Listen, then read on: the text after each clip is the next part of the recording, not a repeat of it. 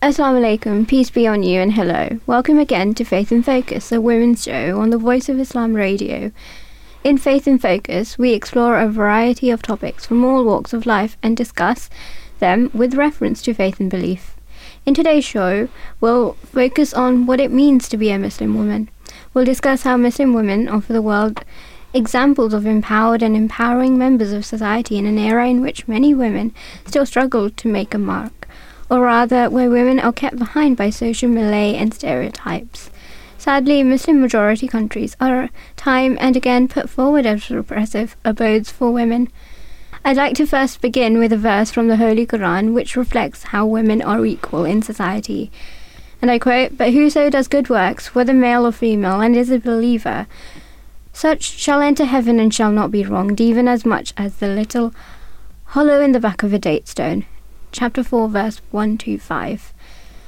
This verse tells us that both men and women are equal in the sight of Allah. Whether man or woman, a believer can equally attain the highest levels of virtue and be rewarded equally. But where the religion of Islam empowers women in many societies around the world, we still see they are oppressed confined to the four walls of their homes, barred from the same opportunities their male counterparts are so easily in reach of, and rendered subalterns in societies which appear deeply out of touch with the tenets of Islam.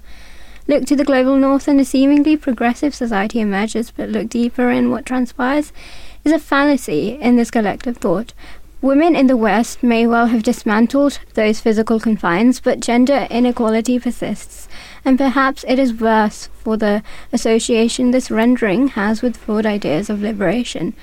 As reading a report by the World Bank, which was published on International Women's Day 2022, it said uh, almost 2.4 billion women around the world are still without an equal footing on economic rights. It did acknowledge that the image it was presented was perhaps not as bleak as it may seem. 23 countries did make strides in reforming their laws in 2021.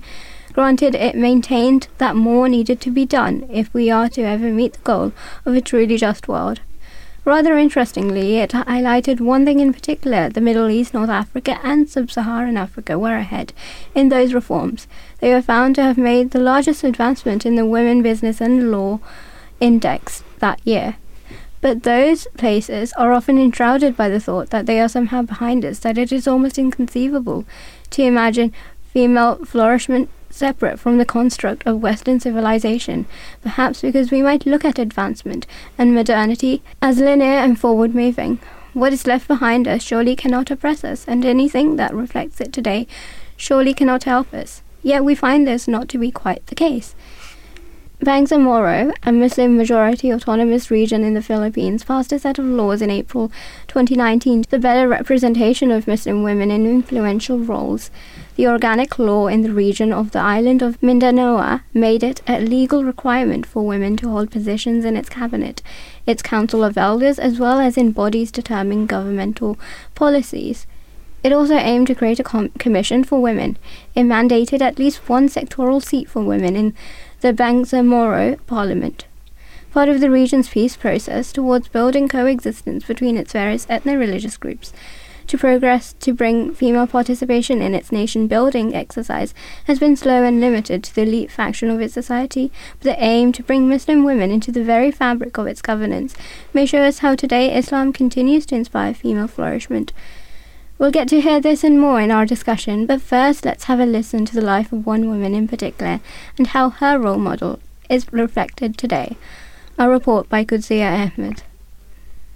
Many stories have been told and retold of the life of Hazrat Aisha, may Allah be pleased with her, wife of the Holy Prophet, peace and blessings be on him.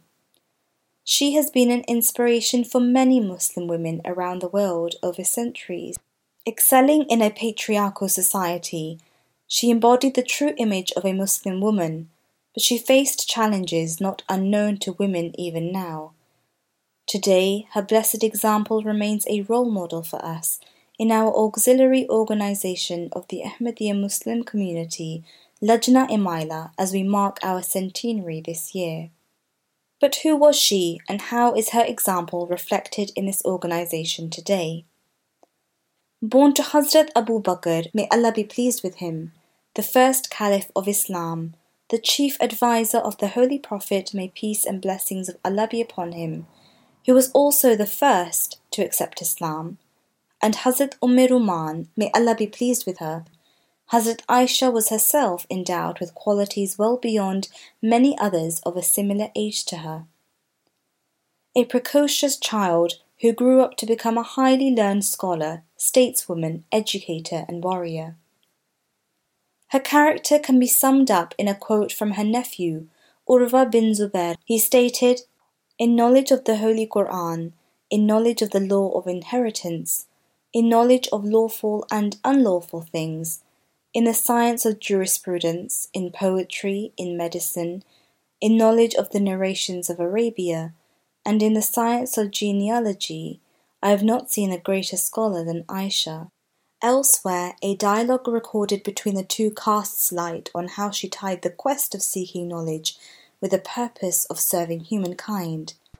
Upon inquiring how she acquired knowledge in medicine, she was recorded to have told him, O my nephew, during the latter part of the Holy Prophet's, peace and blessings be upon him's life, as he became ill, delegations would come very frequently from different areas they would suggest various remedies for the Holy Prophet, peace and blessings be upon him, and I used to prepare these remedies with my own hands. It was during this period that I developed an interest and skill in medicine. Her high status amongst the wives of the Holy Prophet, peace and blessings be upon him, is related in a narration of his. He stated that half of faith could be learned from her.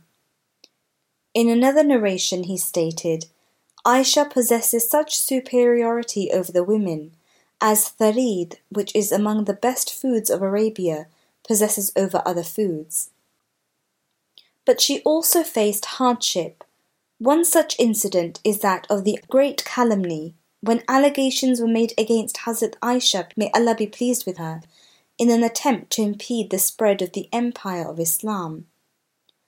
Levelled by the chief of the hypocrites, Abdullah bin Ubay bin Salul, at the time of the ailing health of the Holy Prophet, peace and blessings of Allah be upon him, and the prospect that Hazrat Aisha's father, Hazrat Abu Bakr, may Allah be pleased with him, could soon become the first Caliph of Islam, his desire to become leader was also behind this malicious act of his.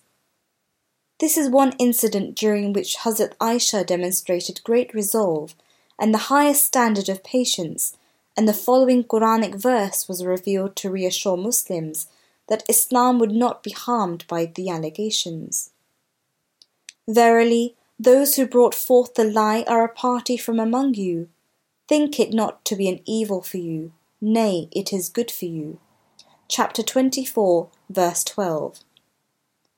We will discuss the incident and its significance in some depth in our discussion later on, Having briefly mentioned an empowered and empowering and indeed inspirational role model that Hazrat Aisha, may Allah be pleased with her, was, let us get some background of an empowered Muslim women's organization in the here and now. Lajna Imaillah was first established in Qadian, India by the second Caliph of the worldwide Ahmadiyya Muslim community, His Holiness Mirza Bashiruddin Mahmud Ahmad, may Allah be pleased with him. He did so at the suggestion of his wife, Hazrat Amtul Hay Sahiba, who also became the first secretary of the auxiliary organization.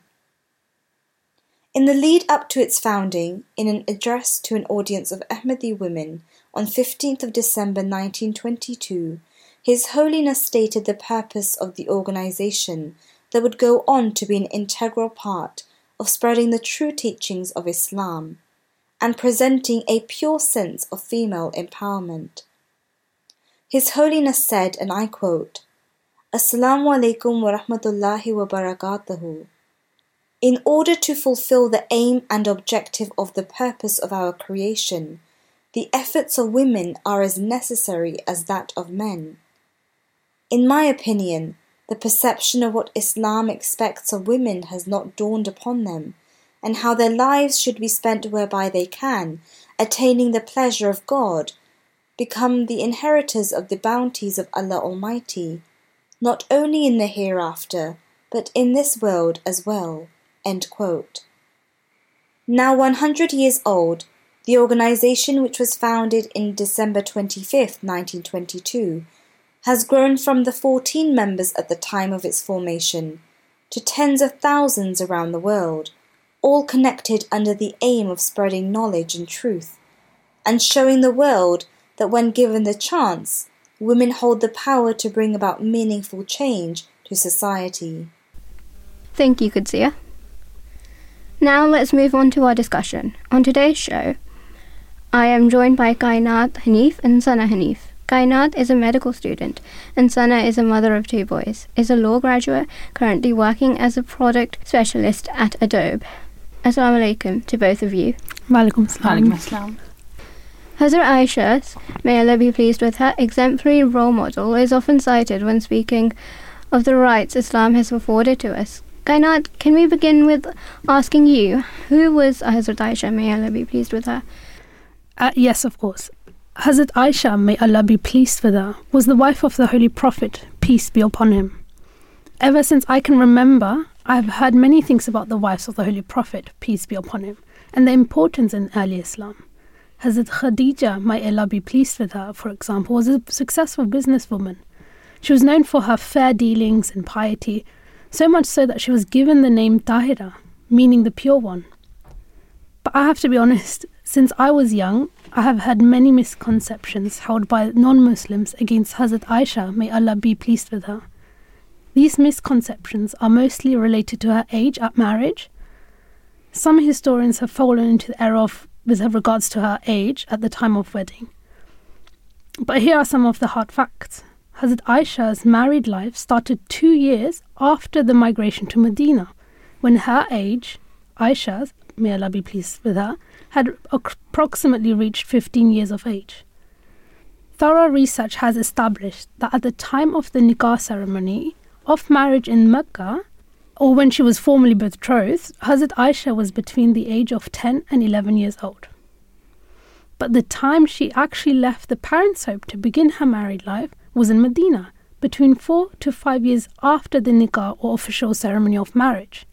So this puts no doubt that at the time of her wedding, Hazrat Aisha, may Allah be pleased with her, was 15 years at least. Now, this made me think about what made Hazrat Aisha, may Allah be pleased with her, so special. I would like to mention that in his address to the UK Waqf-e-Nau in 2018, and let me explain, Waqf-e-Nau is a global scheme or even institution of the Ahmadiyya Muslim community to which parents commit their children to be devoted to the service to the community. So it was these young girls and women that His Holiness Hazrat Mirza Masroor Ahmad, may Allah be his helper, a current Khalifa or Caliph, explained that it is not just Hazrat Aisha's, may Allah be pleased with her, status of a wife of the Holy Prophet, peace be upon him, that warrants respect. She was also a formidable intellectual, a model of woman's status in Islam. There's no doubt there was a lot of wisdom behind the Holy Prophet, peace be upon him marrying Hazrat Aisha, may Allah be pleased with her. Thank you for that rounded explanation on who she was, Kainat. Indeed, it wasn't just her status as the wife of the Holy Prophet, peace and blessings of Allah be upon him, which makes her a figure whose blessed model we look back at time and again. You mentioned that she was a formidable intellectual. Can you tell us about some of her qualities? Absolutely. Hazrat Aisha's mind and memory was extraordinary. Hazrat Aisha, may Allah be pleased with her, was said to have an extraordinary memory, and during his lifetime, the Holy Prophet, may peace and blessings of Allah be on him, said, as mentioned earlier, half of the religion of Islam could be learned from her. And this is apparent when one considers that Hazrat Aisha learned the teachings and practices of the Islam firsthand from the Holy Prophet, the peace and blessings of Allah be on him. Did you know that over 2,000 ahadith a term meaning the traditions and sayings of the Holy Prophet, can be attributed to her narrations alone? I mean, I don't even remember what I had for breakfast this morning, let alone be able to learn, understand, and then narrate such large amounts of ahadith. It's very hard to imagine the enormity of such task. The greater part of this information that has become available about the daily life of the Holy Prophet, peace and blessings be on him, is based on the reports of Hazrat Aisha. And we need to remember this is happening in the year in the years of 600s. I mean, sometimes it is hard for women to be recognized for their achievements in today's society, knowing that in many cases, society has made it harder for us to achieve success. And here we are, around 1400 years ago, where a woman performed a matchless service for the faith by educating and training Muslim women as well as men in all aspects of teachings of Islam. After the death of the Holy Prophet, peace be on him, she was valued on her accounts of the superior knowledge and understanding of her faith. Whenever Muslims encountered any intellectual difficulty, they would seek advice from Hazrat Aisha, who always succeeded in resolving the difficulty for them. Now, coming back to the age of Hazrat Aisha, may Allah be pleased with her, Hazrat Aisha married the Prophet, peace be on him, at the age of 15. This meant that she was able to learn from the Holy Prophet, peace be on him, and impart his knowledge even after his death. She survived the Holy Prophet by about 40 years. This was a great wisdom of marrying her. We as Muslims believe that Hazrat Aisha was the light that remained shining even after the death of the Holy Prophet, peace be on him. Your remark about not being able to remember what you had for breakfast this morning is relatable. It's fascinating to learn about the faculties she'd been endowed with. I like that you highlighted that she was a light that remained shining even after the Holy Prophet's, peace be upon him, death. Like any shining example, she too faced challenges in her time. As we heard in our report, Hazrat Aisha faced trials like others would in their lifetimes. We heard about the incident of the Ifk, or the Great Calumny. During this incident, she demonstrated great resolve and forbearance Sana, can you tell us more about this incident? What are the key lessons we can learn from it? The incident of Ifk teaches us many lessons, but let me first briefly explain the background of what exactly happened. An allegation was raised by the hypocrites of Medina against Hazrat Aisha, may Allah be pleased with her, after returning from an expedition. The person at the forefront of this allegation was Abdullah bin Ubay bin Salul, who was the leader of the hypocrites of Medina. Hazrat Aisha, may Allah be pleased with her, has explained that before every journey, the Holy Prophet, peace be upon him, used to bring along one wife. In this particular expedition, it was Hazrat Aisha, may Allah be pleased with her. While on the journey, during the short break, Hazrat Aisha, may Allah be pleased with her, went to attend the call of nature. I would like to quote an English translation of the tradition of Hazrat Aisha in her own words. She said, When I returned to my camel, I found that my necklace, which was made from black gemstone, had been lost. I went back in search of it and was delayed in a short while. In the meantime, those who had been appointed to lift my litter and place it on the back of the camel arrived, and uh, assuming that I was in the litter, lifted it and placed it on the camel and marched on with the army. Let me stop here to clarify what it me- uh, means by litter. The original Arabic term of um, this fixture, haudaj, it is a, carri- a carriage positioned on the back of the camel and used to carry people. I will now go on back to the quote. In any case, when I returned after finding my necklace that had been lost, I returned to the same place where the army was stationed, but I found it empty. I became extremely worried but I thought to myself that I should remain at my place because when people realized that I had been left behind, they would surely return. Therefore, I sat on my spot and was soon overcome by sleep. Now, it so happened that Safwan bin Mu'attal Zakwani was a companion whose uh, duty was to stay behind the army so that fallen items, etc., could be retrieved. When he arrived from behind the army and reached my resting place just before dawn, he found me sleeping there alone. Since he had already seen me prior to the revelation of injunction relevant to Parda, he recognized me immediately and said, To Allah we belong. I was awakened by his voice. Nonetheless, after this he brought forward his camel and made it kneel close to me. I sat on the camel, and he walked ahead, holding the bridle of the camel. We finally reached the place where the Muslims' army had set up camp. We reached in the height of noon, and this was a time when everyone had retired to their camps of brief rest. Here I end my quote. So, and now this is the incident of Hazrat Aisha, may Allah be pleased with her, has told us, as I said, it is rec- recorded in a tradition, but you can see that the ill minded and especially those who were hypocrites amongst the Muslims took this incident and slandered accusations against her pure soul. Yes, it sounds like a most in- unfortunate incident. Please give us some more details. Well, it is narrated that Hazrat Aisha did notice that the Holy Prophet, peace be upon him, did not extend the usual care that he gave when he, uh, she was ill. Hazrat Aisha, may Allah be pleased with her, even said he would enter and only extend the greetings of peace and inquire about me. That was her own quote. So she knew something was off. She inquired more about these rumors from her mother when she went home, when Hazrat Aisha, may Allah be pleased with her, heard these allegations, she was very upset. And very understandably, these allegations were spreading fast across Medina. Hazrat Aisha, may Allah be pleased with her, was in a very difficult situation. She had great allegations against her, yet it was a challenge of proving her innocence. And this is especially interesting now, and in fact, this is very, you can truly see the unshaken trust Hazrat Aisha, may Allah be pleased with her, had in God.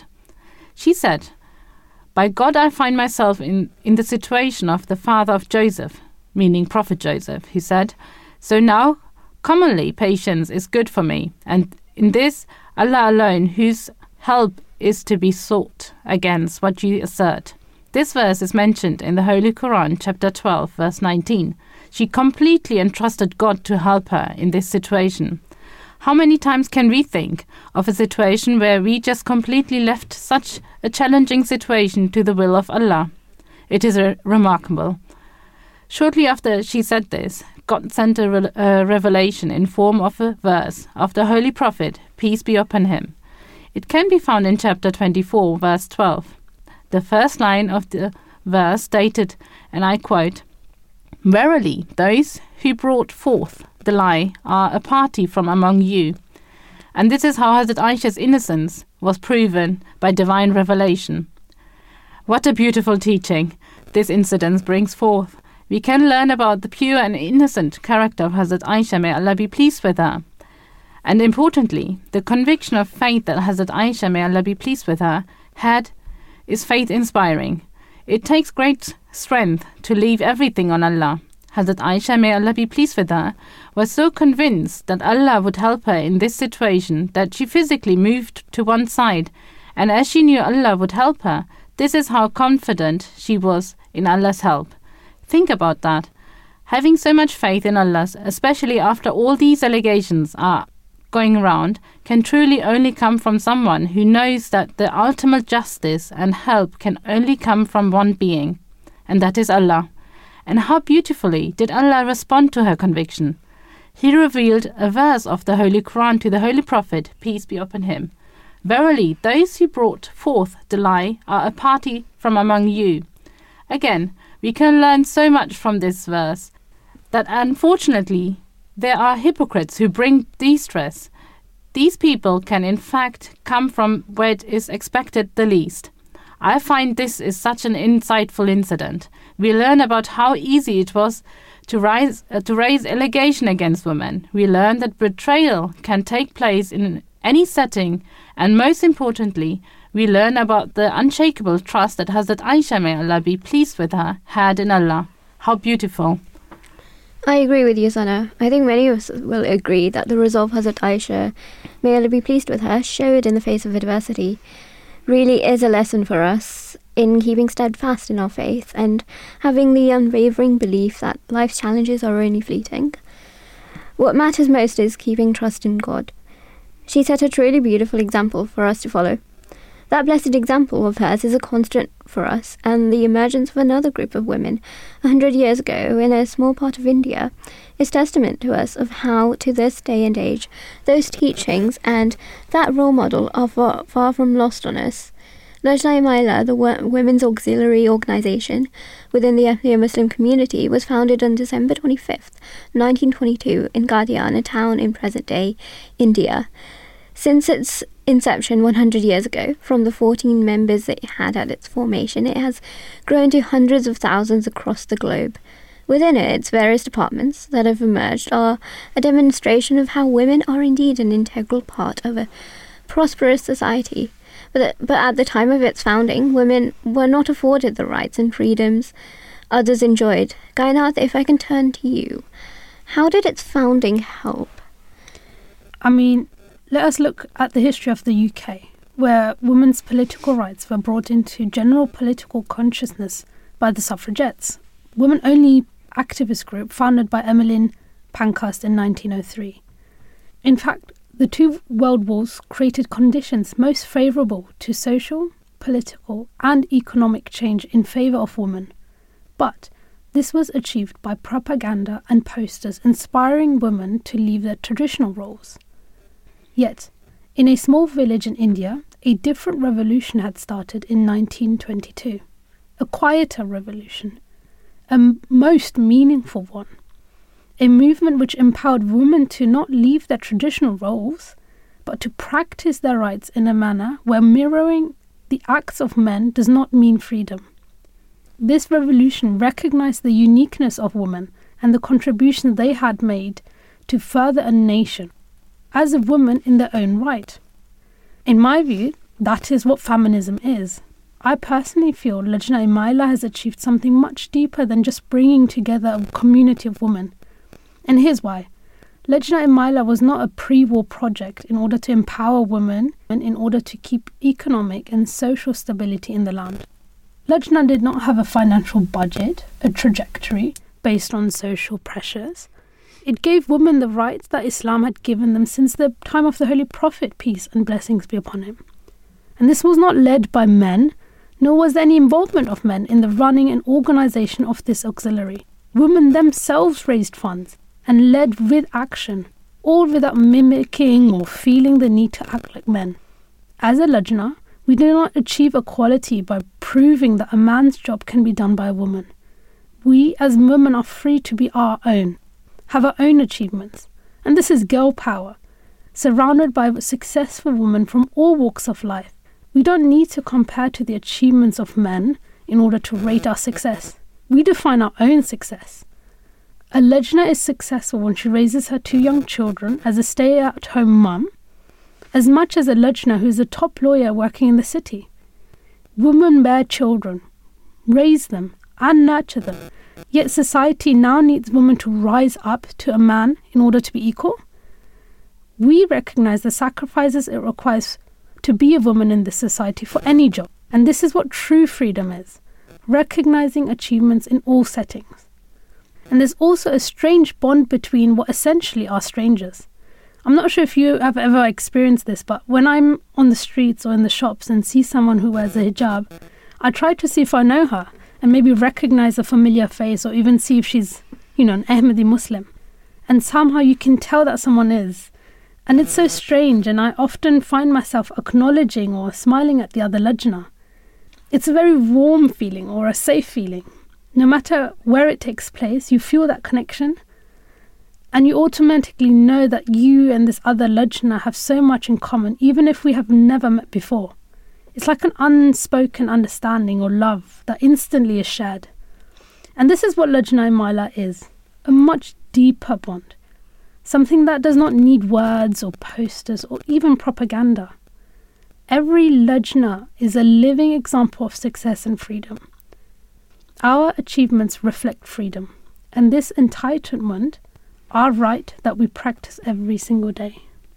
I agree that looking at the intentions behind that empowerment is what makes it so meaningful, and valuing women for who we are and what we can do, not what we cannot, is what real empowerment is. Turning to the contributions that Lajna have made, so now how have Lajna fulfilled their role in making efforts for the spread of Islam over the years? The founding of Lajna a hundred years ago, as you say, in a small town in India, was born of the visionary mindset of the second Khalif of the Ahmadiyya Muslim community. So, a century ago, established of Lajna empower, empowered Ahmadi Muslim women in many remarkable ways foremost of which was acquiring knowledge and standing up for themselves.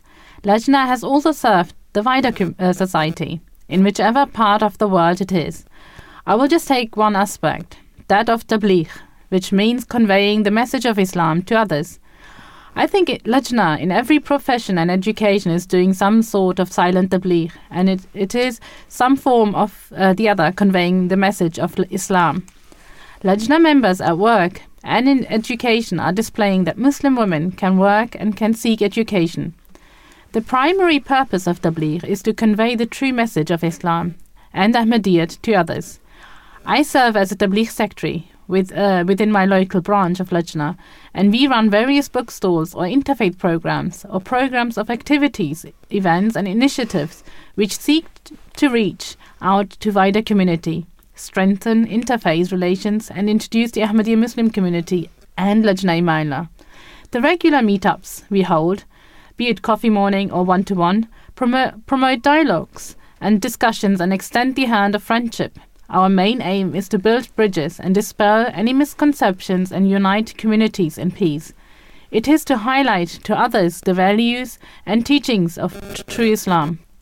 Thank you, Kainat and Sana.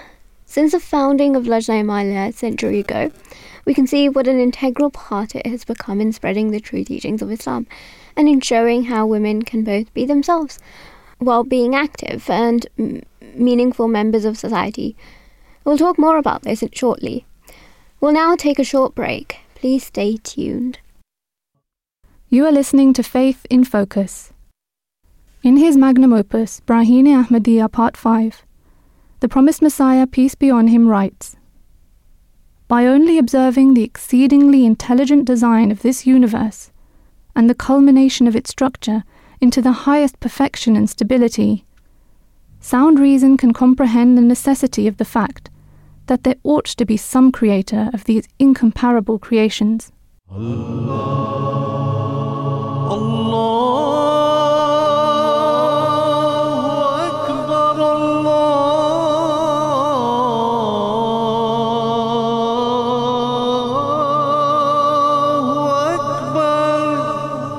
You're listening to the Voice of Islam Radio broadcasting on DAB and via the internet 24 hours a day. Assalamu alaikum, peace be upon you, and welcome back to Faith in Focus, where we're discussing how Muslim women today can learn from the example of Hazrat Aisha, may Allah be pleased with her. Islam has always been at the forefront of liberation from its outset, Earlier, Kainat gave us a brief but very thorough comparison on how the feminism we might see today in the world, especially living in the West, but certainly not confined to it.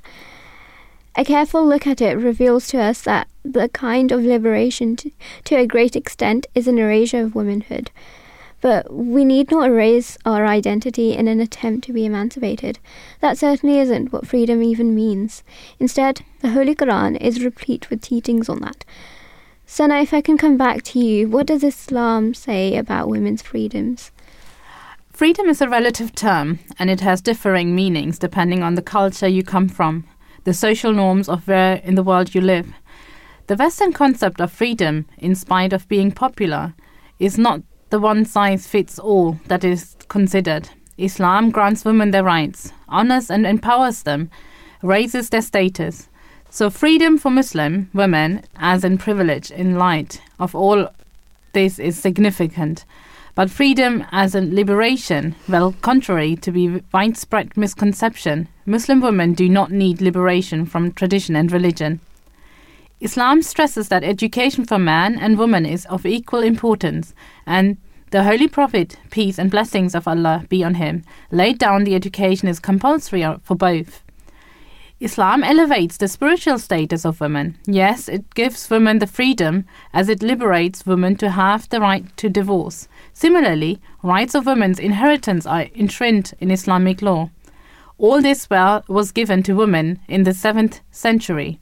If we compare the rights to education, inheritance, divorce, etc., to the, uh, let's say, UK, for example, the le- legislation for divorce in UK was first implemented in 1857 with the Matrimonial Causes Act, made women able to obtain divorce, while Muslim women were given these in the 7th century.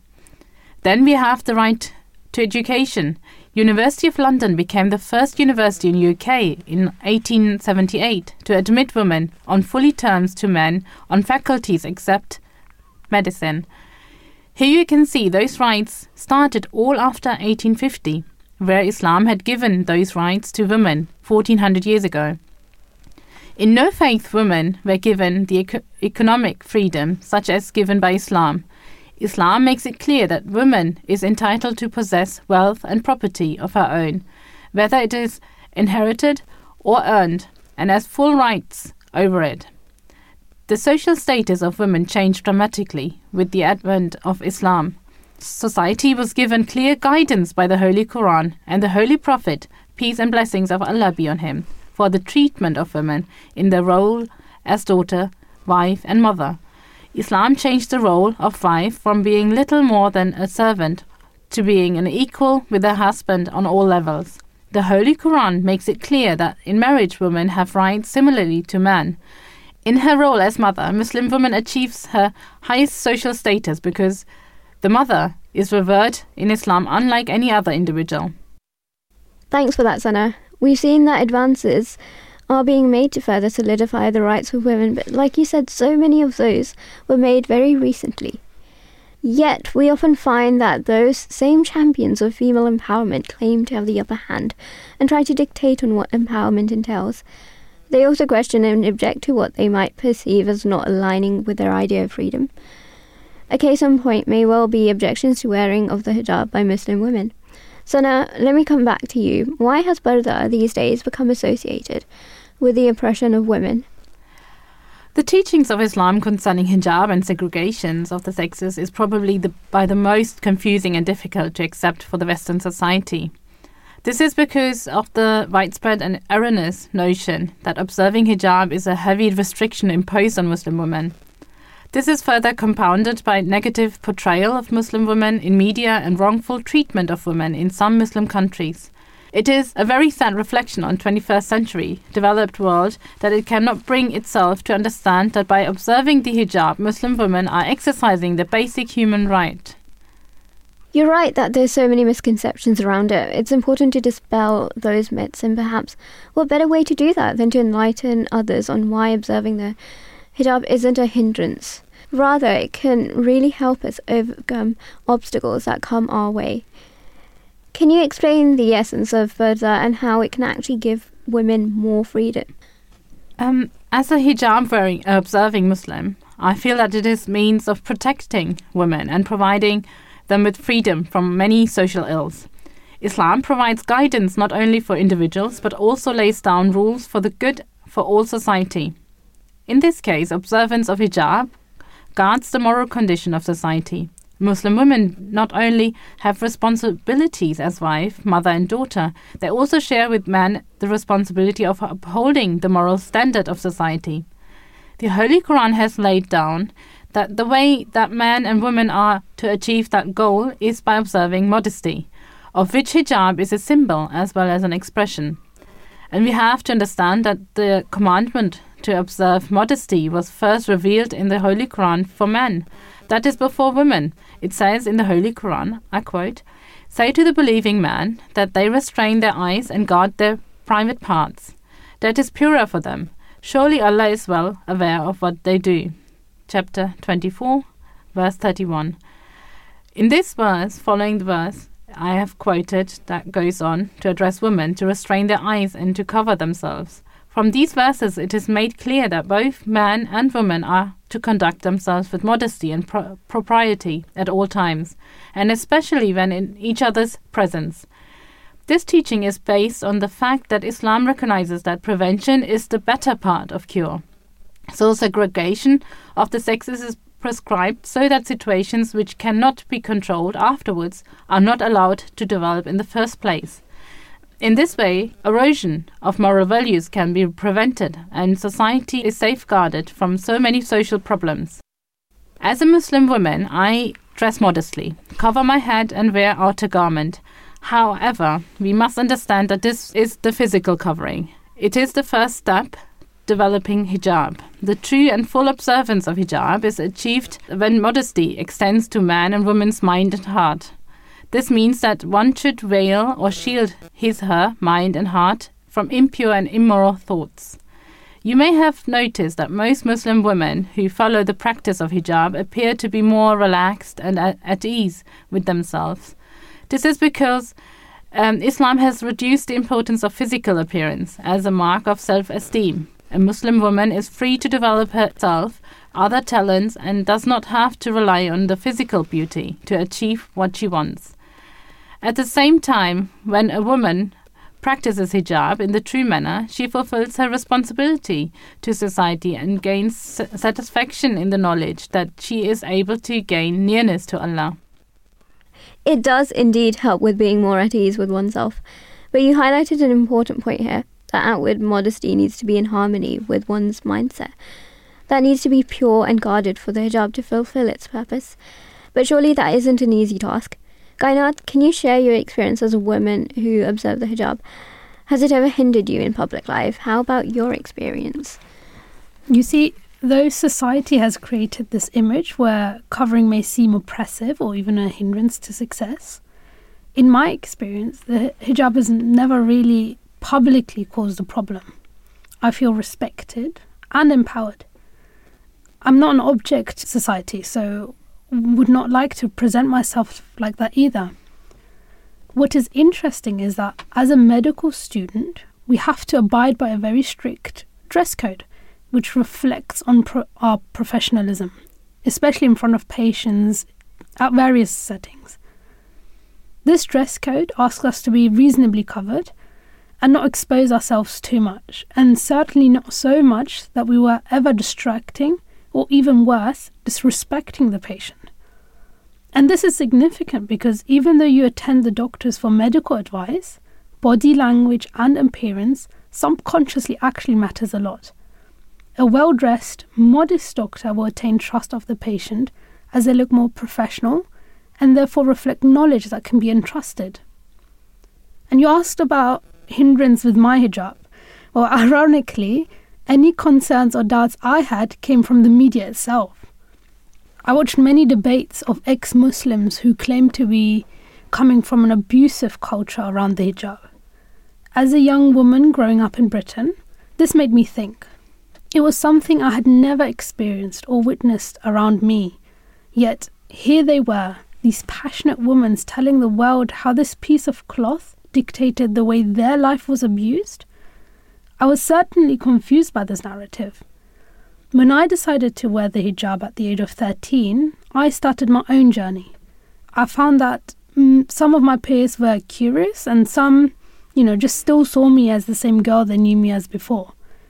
It was a natural step for me and soon found that the beauty of the hijab is the journey. And yes, of course, it is about the modesty and covering oneself up with that, a lot of people forget that your personality becomes you. Your personality becomes what people are able to judge and nothing else. And you start learning more about yourself and the way you behave. You yourself become more focused on what matters and you stop focusing on these superficial needs to please people. And this took time, of course. There was a lot of self doubt when listening to these stories of these angry women who were apparently standing up for me after several years of teenage life, I eventually found peace in my identity. I found the confidence to not only believe but represent my hijab. Hearing your experiences as work- working Muslim woman who is able to observe the hijab despite a strict dress code will be both inspiring and encouraging to younger girls in particular. Staying on that point, Kainat, how can a modern Muslim woman follow in the footsteps of Hazrat Aisha and demonstrate that Islam gives women more rights than the West ever did. Hazrat Aisha was a strong woman. In a time where women were buried to be born and seen as nothing more than property, Hazrat Aisha, may Allah be pleased with her, stood up and did not hesitate to take up a huge responsibility that was laid upon her at the age of 15. She was the wife of the Prophet of God that in itself is something that requires immense mental and spiritual stability as well as maturity. In our Ahmadi Muslim community, as you know, a girl transitions from the younger girls branch of the auxiliary to become a lajna at the age of 15. And we see that from this age, girls attain maturity and can start building important skill sets. and confidence is key. Hazrat Aisha demonstrated that she was not afraid of public speaking, whether it was to women or men. This is something that Lajna are encouraged to do all the time by giving presentations to local or regional groups on various topics. And I'm sure you two also had similar experience where from a young age older sisters slowly allowed you to take part in presentations and you know doing the research for meetings and stuff. And it is rare for young girls to be given such an opportunity. So it's a privilege in our Ahmadiyya Muslim community to have something that gives life skills from such a young age. Hazrat Aisha was also a scholar. Hazrat Abu Huraira relates that the Holy Prophet, peace and blessings be upon him, said to him, and I quote, Whoever takes a path upon which to obtain knowledge, Allah makes the path to paradise easy for them.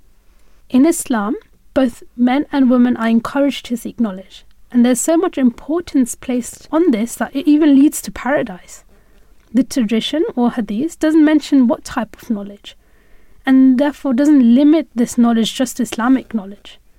In fact, the Holy Quran states in chapter 88, verse 17 to 20, and I quote, Do they not then look at the camel, how it was created, and at the heaven, how it was raised high, and at the mountains, how they were firmly rooted, and the earth, how it is spread out? End quote. So we see here that Muslims are encouraged to study the earth around them and think about the science behind everything. There are many, many other verses like this in the Holy Quran. Science and philosophy are encouraged throughout the Holy Quran. Therefore, to be like Hazrat Aisha, may Allah be pleased with her, we are encouraged to learn and teach. Again, we can see Lajna Imaillah taking lead in this as well. We have departments encouraging education in both a spiritual as well as academic nature. We now also have an academy dedicated to religious teachings of girls, where the teaching is done by women scholars. And incidentally, the academy is named after none other than Hazrat Aisha. With current workplace inequalities, we can see that having an institution led by women for women eliminates the possibility of such. In which other institution can you feel so empowered by teaching and learning so freely? Now, this is interesting because every year during the Jalsa Salana, which is a three day annual convention of the Ahmadiyya Muslim community, I notice how incredibly high achieving our girls and women are. We are so blessed to have the academic achievements being acknowledged by His Holiness by receiving a prize. And every year, the list of girls achieving the top marks at top university just gets longer and longer. It is incredible to see how important this part of the convention is. How lucky are we to belong to a community that instills strength and empowers us to be like Hazrat Aisha, may Allah be pleased with her, in today's age. It's at seven years old that girls begin to actively engage in those activities within the setup of the auxiliary organisation for girls aged 7 to 15 called Nasiratul Ahmadiyya, and girls even younger might accompany their mums to Lajna events to get a feel of what it's like. That we're encouraged to partake in them from such a young age, competing in events that range from speeches, recitations of the Holy Quran, sports, bake sales, and so much more, is something that I don't think I've reflected on all that much. That's perhaps because of how normalized it is for us. We don't see any contradiction in partaking in those activities as girls and women because there isn't any in the first place. We aren't just taught what we can do, but also get to live it. Th- thank you both, Kainat and Sana, for such an insightful discussion. We will now listen to our final segment, Moments for Thought by Qudsi Ahmed. Where Western notions of feminism have distorted many people's understanding of what empowerment in its truest essence means, we only need to remember that Islam emancipated women from flawed social constructs 1400 years ago.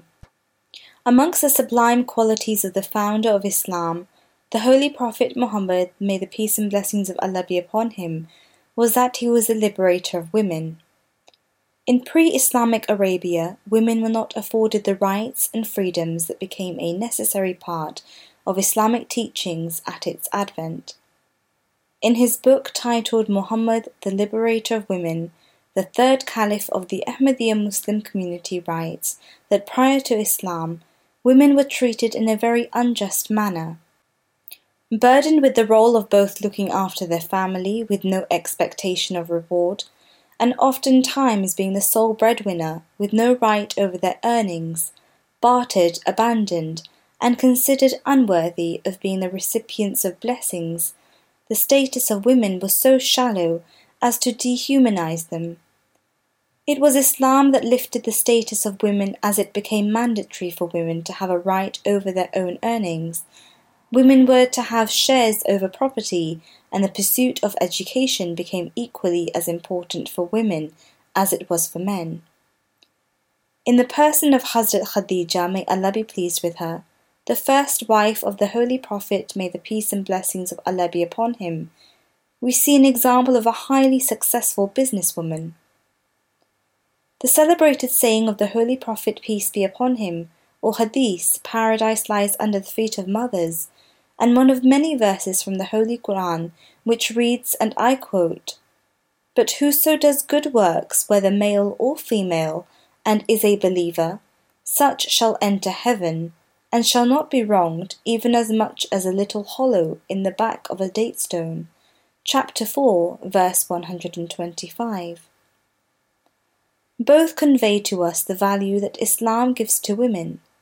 For an offspring to pass through the gates of paradise, their respect for their mother is necessary, and doing of a good deed, whether by a man or woman, will lead to an equal reward. I would like to end on a quote by His Holiness Mirza Masroor Ahmad, may Allah be his helper, the fifth Caliph of the worldwide Ahmadi Muslim community. Any rights granted to women in recent times have been the result of necessity, rather than any deep desire for progress, and also as a means for the men to fulfill their own selfish desires. This is something that history has proven time and again. Furthermore, it is only in recent times that non Muslim women have realized that they too had rights. Due to the fact that they were previously deprived and their religions had not protected them, such women have campaigned for those things that are considered rights in the eyes of the world. Yet, from the very outset, Islam established the rights of women based upon their role in society and keeping the best interests at heart. Certainly, the rights afforded by Islam are based on wisdom and human nature. Thank you, Qudsiya. This brings us to the end of our show. I'd like to thank our two studio guests, Kainat Hanif and Sana Hanif. You've been listening to the Voice of Islam Radio. This is Faith in Focus, produced by Mrs. Sharmeen Butt. Assalamu alaikum and peace be on you.